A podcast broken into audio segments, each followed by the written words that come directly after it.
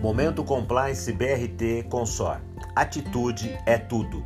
Afinal, o que é atitude de dono?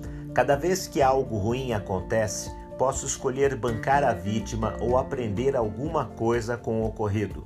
Também conhecida como ownership, ou seja, o sentimento de propriedade, a atitude de dono representa a forma de falar e agir dos colaboradores, de modo que eles pareçam os donos, os responsáveis da empresa e esperem o sucesso dela como um todo, mesmo porque o nosso sustento e sucesso está ligado à empresa que nós trabalhamos hoje.